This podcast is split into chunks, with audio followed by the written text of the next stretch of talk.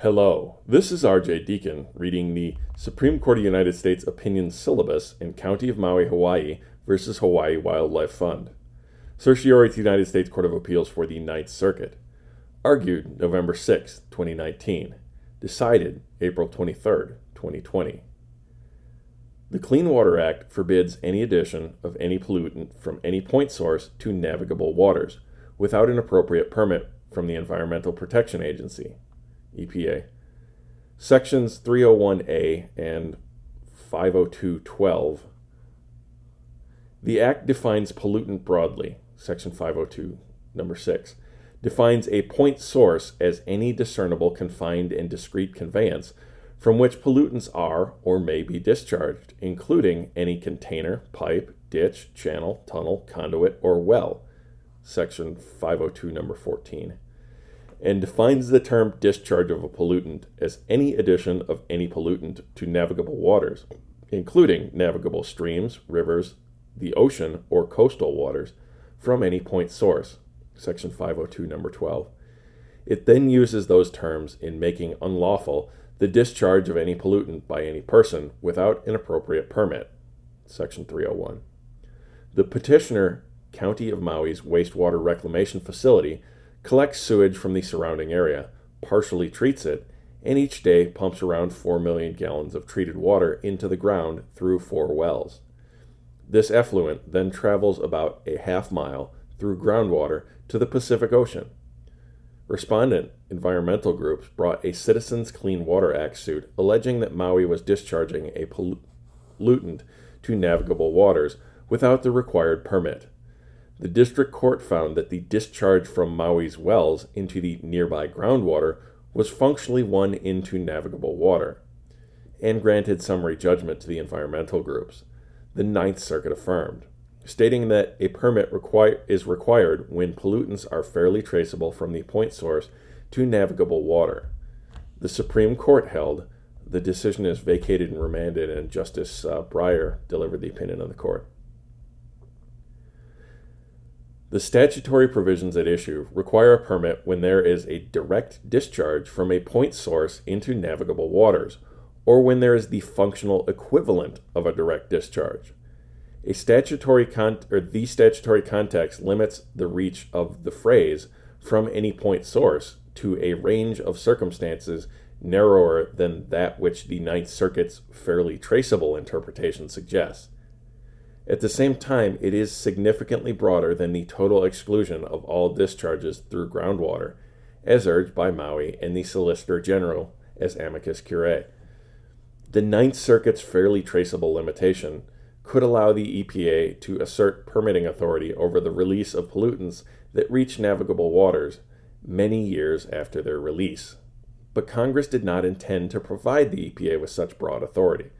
First, to interpret from so broadly might require a permit in unexpected circumstances, such as the 100 year migration of pollutants through 250 miles of groundwater to a river.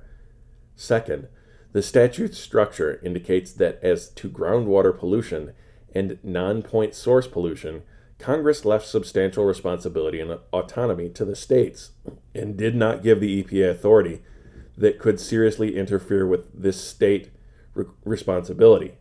Third, the Act's legislative history strongly supports the conclusion that the permitting provision does not extend so far.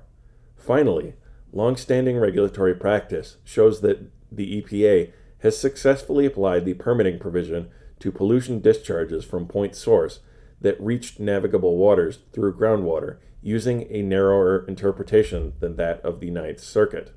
Maui the government and two dissents argue for interpretations that, in light of the statute's language, structure, and purposes, are also too extreme. Maui and the Solicitor General argue that the statute's permitting requirement does not apply if a pollutant, having emerged from a point source, must travel through any amount of groundwater before reaching navigable waters. That narrow interpretation would risk serious interference with the EPA's ability to regulate point source discharges, and Congress would not have intended to create such a large and obvious loophole in one of the Clean Water Act's key regulatory innovations. Reading from the phrase or reading from in the phrase from any point source together with conveyance in the point source definition, any conveyance, Maui argues that the meaning of from any point source is not about where the pollution originated, but about how it got there. Thus, Maui claims a permit is required only if a point source ultimately delivers the pollutant to navigable waters. By contrast, if a pollutant travels through groundwater, then the groundwater is the conveyance and no permit is required. But Maui's definition of from as connotating a means does not fit in context. Coupling from with to is strong evidence that Congress was referring to a destination, navigable waters, and an origin, any point source. That Maui's reading would create a serious loophole in the permitting regime also indicates that it is unreasonable. The Solicitor General argues that the proper interpretation of the statute is the one referenced in the EPA's recent interpretive statement, namely, that all releases of pollutants to groundwater are excluded from the scope of per- the permitting program, even where pollutants are conveyed to jurisdictional surface waters via groundwater. That reading, which would open a loophole allowing easy evasion of the statutory provision's basic purposes, is neither persuasive nor reasonable. The EPA is correct that Congress did not require a permit for all discharges to groundwater, and it did authorize study and funding related to groundwater pollution. But the most that study and funding provisions show is that Congress thought that the problem of pollution in groundwater would primarily be addressed by the states or perhaps by other federal statutes. The EPA's new interpretation is also difficult to reconcile with the statute's reference to any addition of a po- pollutant to navigable waters. With the statute's inclusion of wells in the point source definition, since wells would ordinarily discharge pollutants through groundwater, and with statutory provisions that allow EPA to delegate its permitting authority to a state only if the state, inter alia, provides adequate authority to control the disposal of pollutants into wells. Section 402b. Perhaps, as the dissent suggests, the statute's language could be narrowed by reading the statute to refer only to the pollutant's immediate origin. But there is no linguistic basis, basis for this limitation. The statute's words reflect Congress's basic aim to provide federal regulation of identifiable sources of pollutants entering navigable waters without undermining the state's long-standing regulatory authority over land and groundwater. The reading of the statute that best captures Congress's meaning, reflected in the statute's words, structure, and purpose, is that a permit is required when there is a discharge from a point source directly into navigable waters, or when there is the fundamental equivalent of a direct discharge.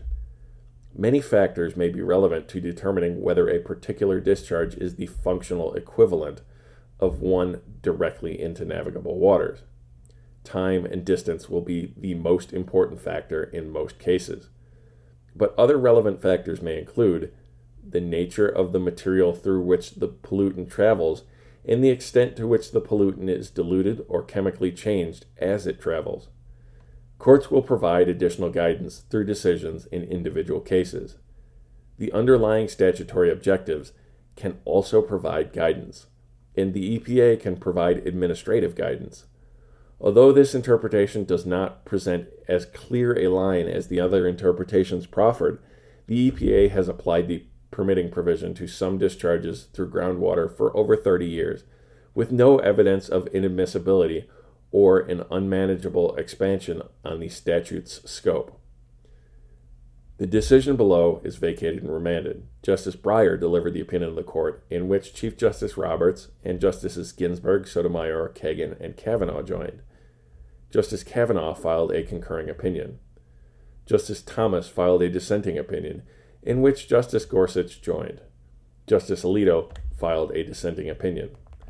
Thank you for listening. If you'd like to get a hold of the podcast, we can be reached at roadscholar80 at gmail.com. That's R O A D S and the number 80, or on Twitter at Court Syllabus.